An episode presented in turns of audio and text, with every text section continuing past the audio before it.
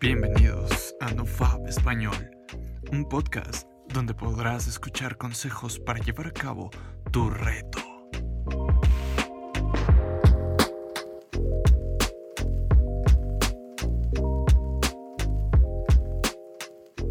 Bienvenidos a No Fab en Español.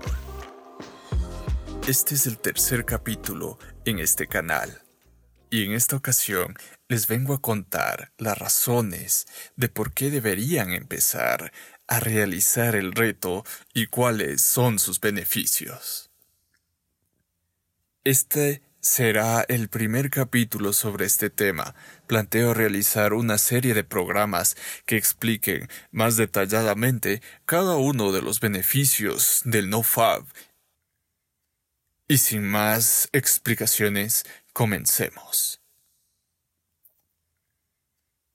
Este ya es el tercer día dentro del reto, y como he documentado antes, el nivel de líbido no ha bajado. Más bien, ha permanecido igual que en los días anteriores, aunque yo estoy seguro que tener un nivel de líbido alto no necesariamente representa algo negativo.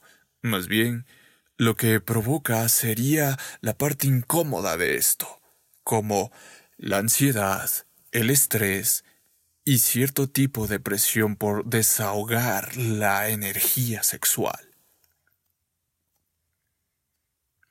Bueno, hay que ser conscientes que son apenas los primeros días y que los niveles hormonales se irán equilibrando de a poco.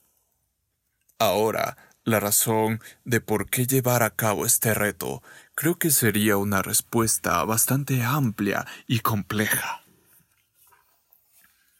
En el primer capítulo de este podcast, yo resumía en varias razones de por qué llevar a cabo el reto. Sin embargo, para responder a esta pregunta, sería necesario enfocarse en sus beneficios.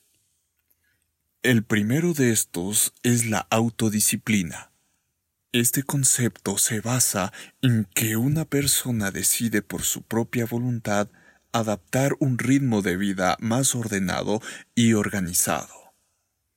Si la disciplina en sí te permite adoptar un estilo de vida más organizado y establecer tus propias reglas, con el propósito de que conduzcan a la consecución de resultados y de objetivos de manera sistemática, la autodisciplina te permitirá ser autosuficiente en todos los ámbitos de la vida que te propongas.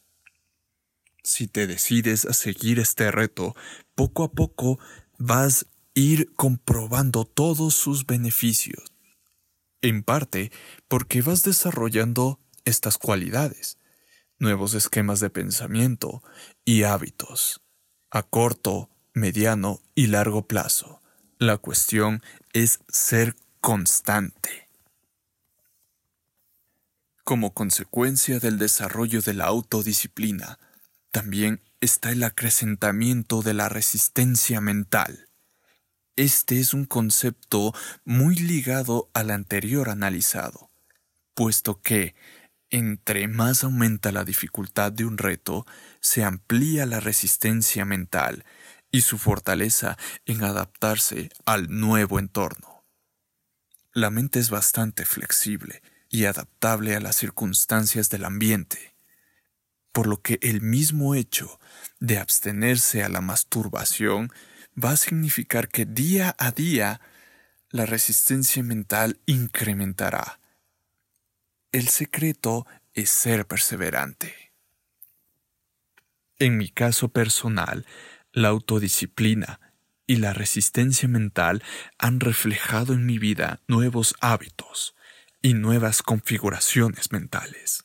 Claro ejemplo es poder llevar a cabo una organización sistemática de las actividades que me gusta realizar a diario.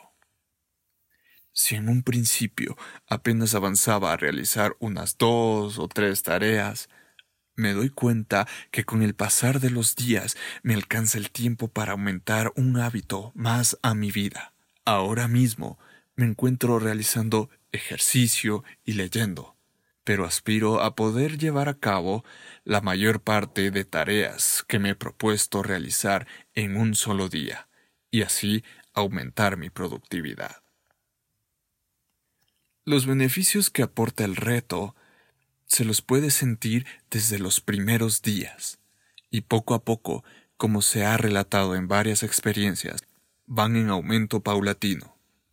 También se puede decir que los primeros días serán un poco difíciles por el hecho de que la libido se encuentra en un nivel hormonal alto, por lo que resulta indispensable ser conscientes de ese estado mental y llevar a cabo varias actividades para mantener ocupada la mente. Y bueno, creo que es todo por ahora, así que me despido. Cada día les estaré compartiendo una frase de alguno de los libros que me he leído.